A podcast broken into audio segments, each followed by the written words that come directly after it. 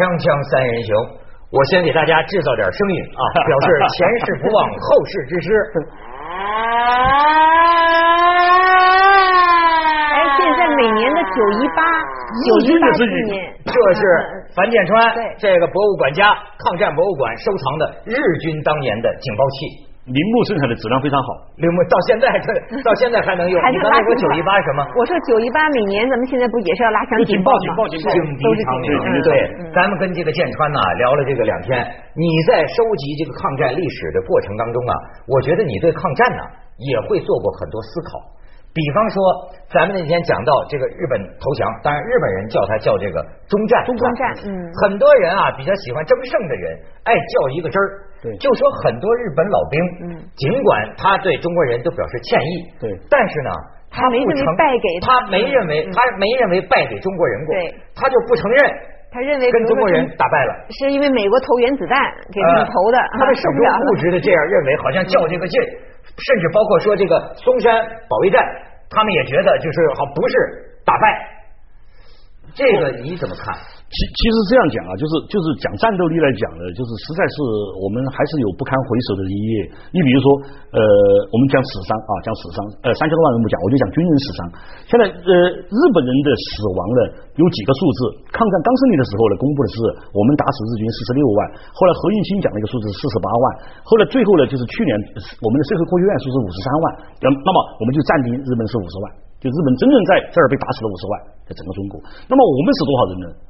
我们有四百八十万一个说法，有五百四十万，也有五百六十万的说法，那我们就定为是五百万。实际上就准备变成什么呢？变成我们战士死十个人，他们死一个人。是就是说这场战争，就是说为什么日本人说他没打败，就是说我们的战斗力，我们的综合战力，并没有失，并没有尽失，对我们的中国战斗力实际上是有问题的。就是你比如说，你输在一个环节上，比如说在你通讯上，没错，这对是现代化的问题。呃，我我看了一个资料，就是我们一个德国进口的一个重炮团在徐州会战开进前线了，那个口径比日本的大，比它先进。好，日本的重炮团也开进前线了，这个时候双方都知道对方有一个重炮团，就在互相寻找你在哪儿。因为你只要是你一开火，我就知道你能算出你的射击的这个角度，就能找到你的阵地。双方都在找对方在哪儿，把对方干掉，就在找。这个时候呢，我们怎么办呢？我们派侦察侦察员过去找，日本人派侦查员过来找，然后我们就来都是双方在抓侦查员保卫，好抓不到，最后跑到树上去看，跑到房顶上看看不到，最后日本人一个东西就比我们先进一点点，他有一个气球，对，放热气球哈。热气球它升空对对对。当那个气球升空能够达到三十米，三十米就是多少了？就是十层楼高。嗯当他气球升空的时候，我们那个从德国培训的我们那个中华团的团长眼泪马上就下来了，完了。落后人家了。最后是怎么办呢？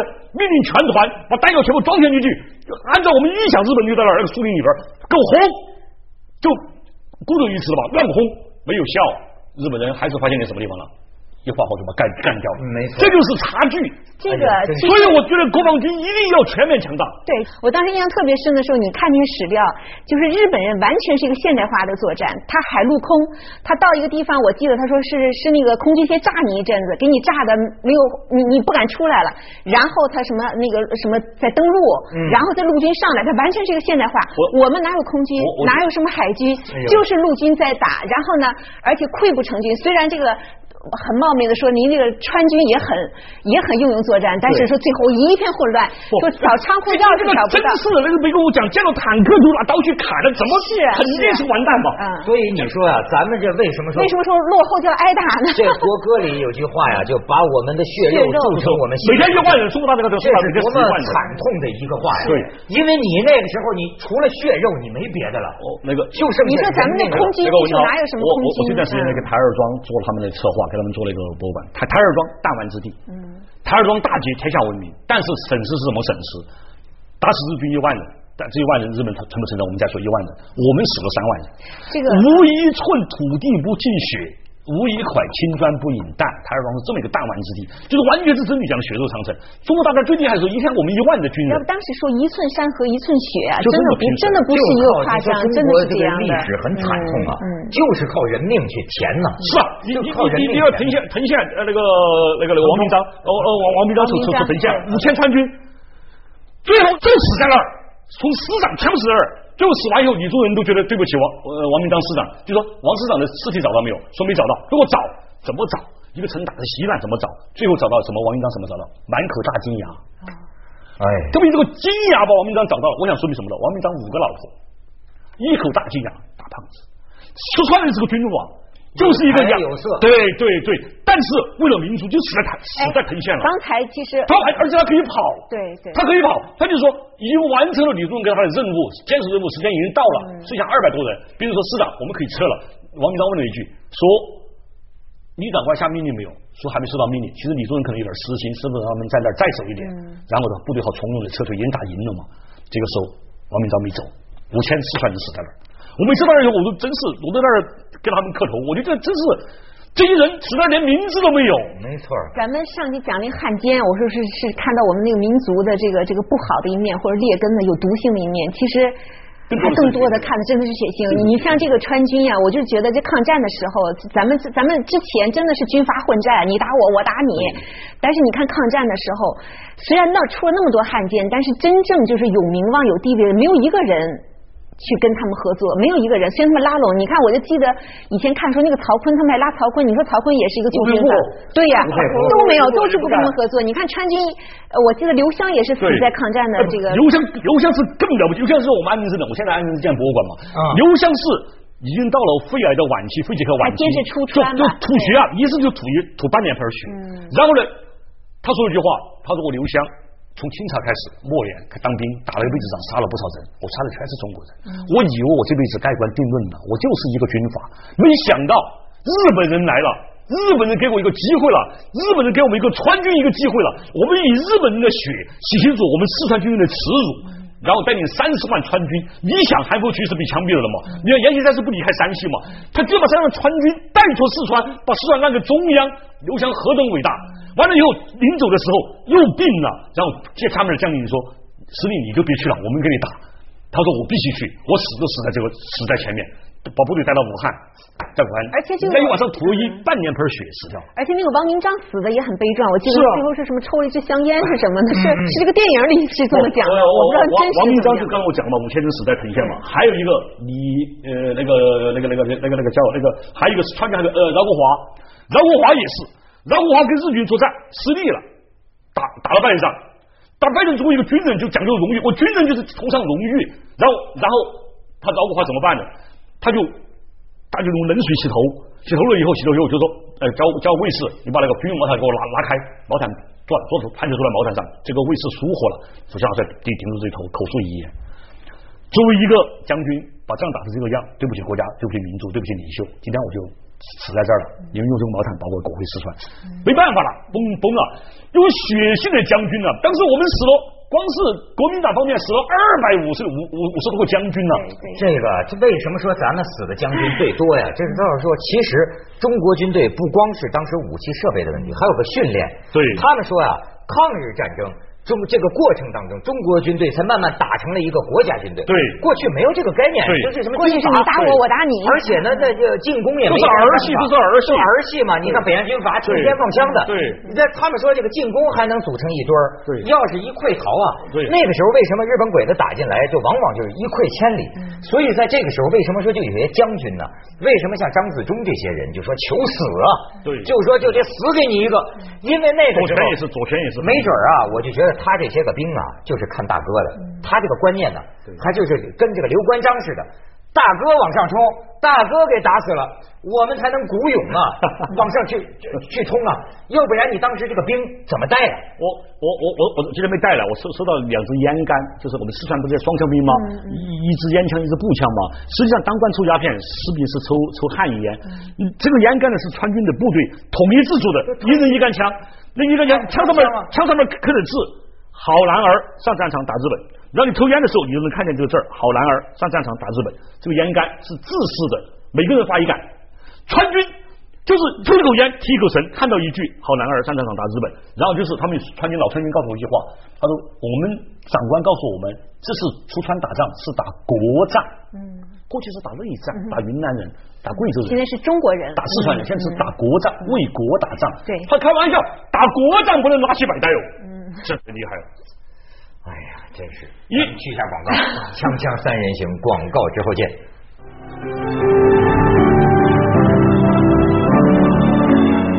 所以说，对历史啊，不能遮遮掩掩。嗯你就咱咱们这一说啊，我就想这个人事的这个变化，才六十五年呢。嗯，今天咱们说什么人权啊，一个人的命看得那么样的金贵，说死一个人，哎呦那么样的不得了。可是略仅仅是六十五年前。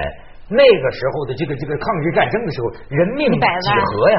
那个时候，这中国军队就拿这个命往上填的时候，你说真是像你说的，没有名字啊，多少这个就是年轻人呐，对十八九岁甚至十四五岁小孩兵嘛，对这这这一批一批的就全完了。哎，不不但没有名字，我再给你一个更，我给你一件更好的，我建了一个战俘博物馆，就战抗战里边我们的俘虏，你江不他们建了个博物馆，嗯这博物馆不是没有名字问题，文涛，我告诉你没有数字，就说我我要我想问中国的军人被日本人俘虏多少万？我要求不高，精确到单位精确到一百万，是一百万还是二百万还是三百万？你告诉我全中国没人知道。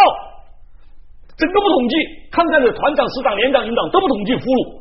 然后呢，五环面川，我自己分析了几个数据。第一，苏军跟德军只打了多少年？只打了四年，对吧？我们打了十四年。好了，苏军被德军俘虏多少人？俘虏了五百八十万。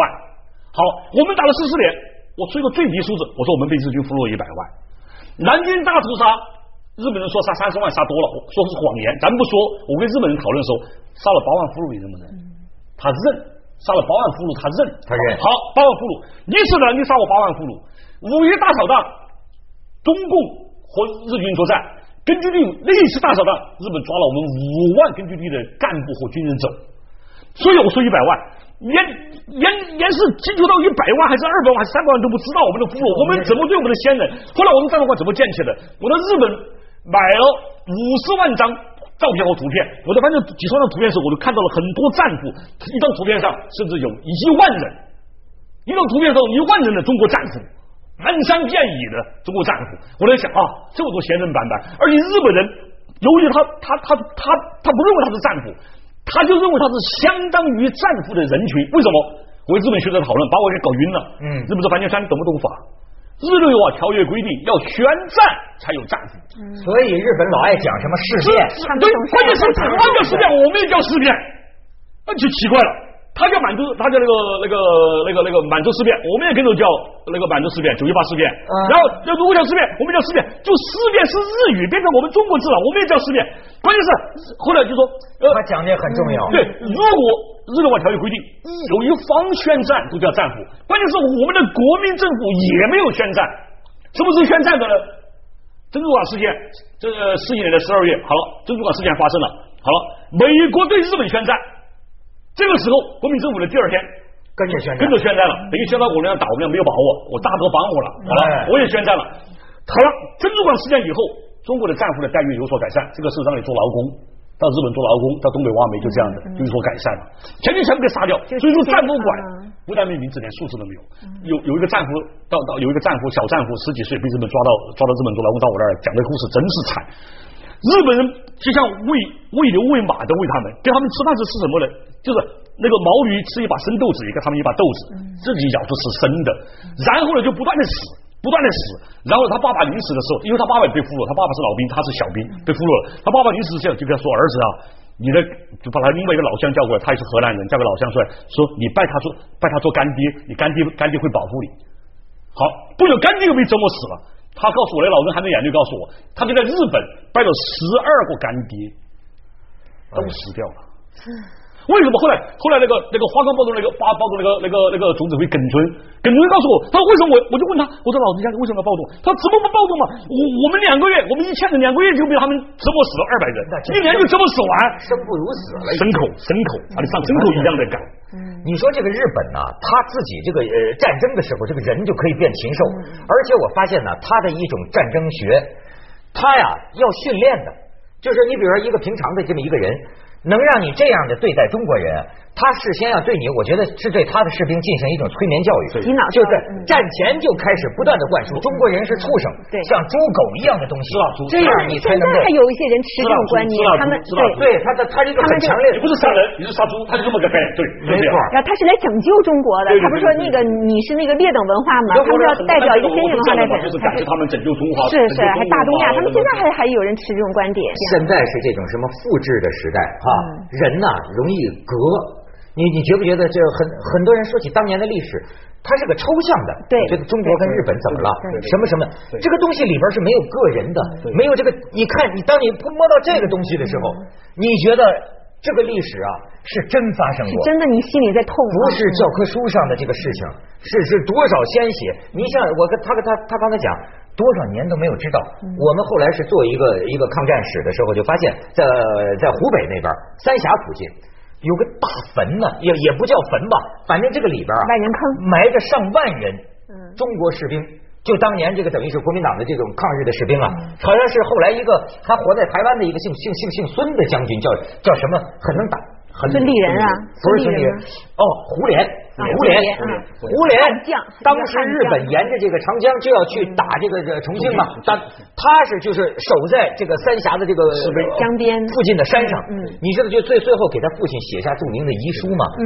然后你看多少年不知道危险。多少年不知道这个是个小学校了，小学校的地底下经常挖出尸骨，上万人。说这个胡琏当时领着这上万人战斗打到最激烈的时候，你知道吗？周围的乡亲们啊，就说啊，没有声音的，为什么没有声音？全是拼刺刀，就是肉搏战了肉搏战上万人呐、你远处听不见枪声，上万人肉搏就这样顶住了这个日本沿长江往上走。你说，我就想这个里边一万多人，咱们建国几十年了。这这谁知道这事儿啊？你要不去向这个田野考察去挖掘，有什么人知道？都是中国的子弟啊，就这样死了。就就我我我见见到一个那个那个老川军，老川军给我说一个大笑话，但是他一点都不笑。他说这个笑话是一点都不笑。他说他个子很矮，那个老川军个子矮得很，就跟一米五几一样，四川人个子矮嘛，叫川耗子嘛。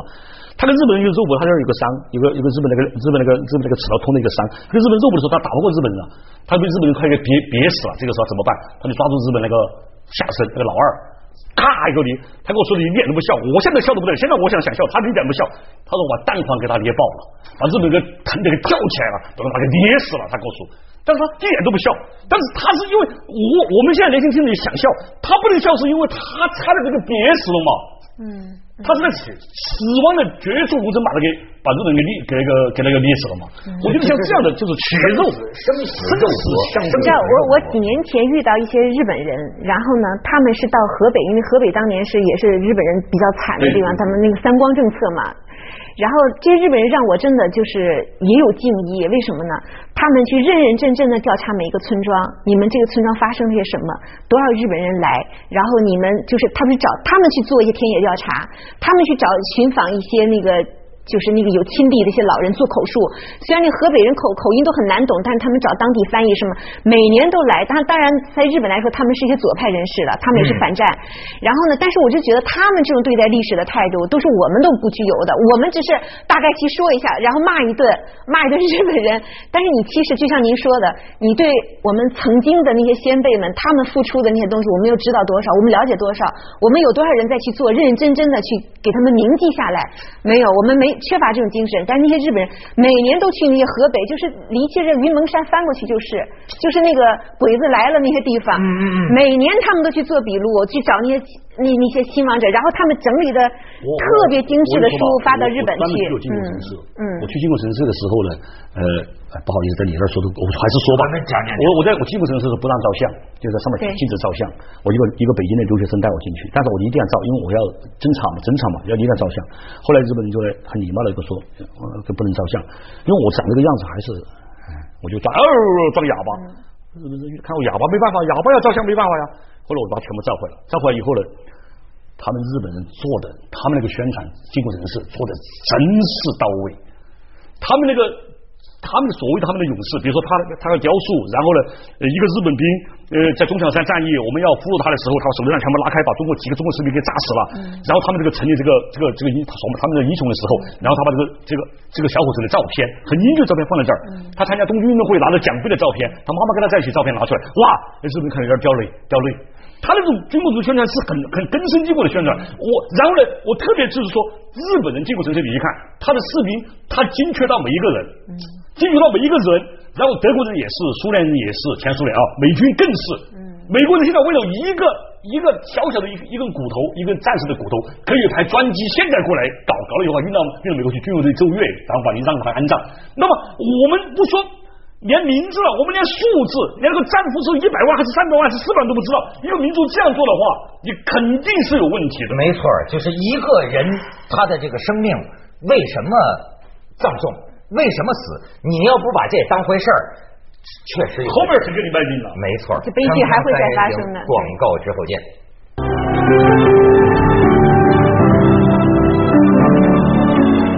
所以建川做的事儿有意义啊！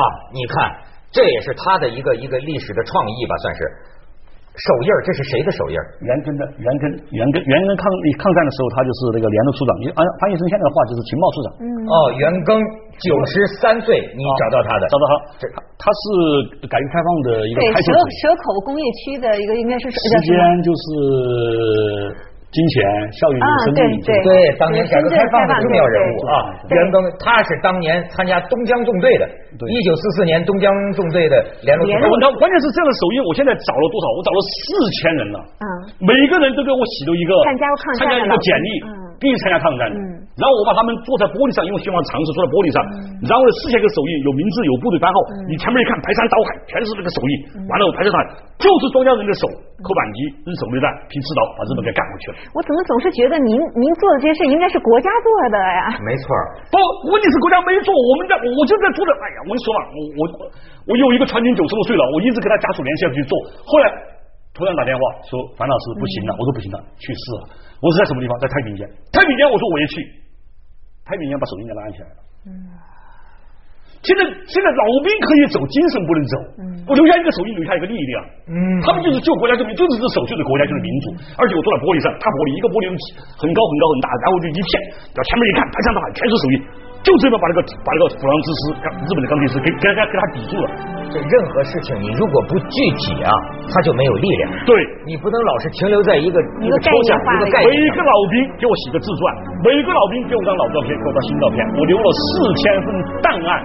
我本来的心愿是想多一万份。我是多少人给国家民族？你看一万个为国的，他不是保卫一个党，不是。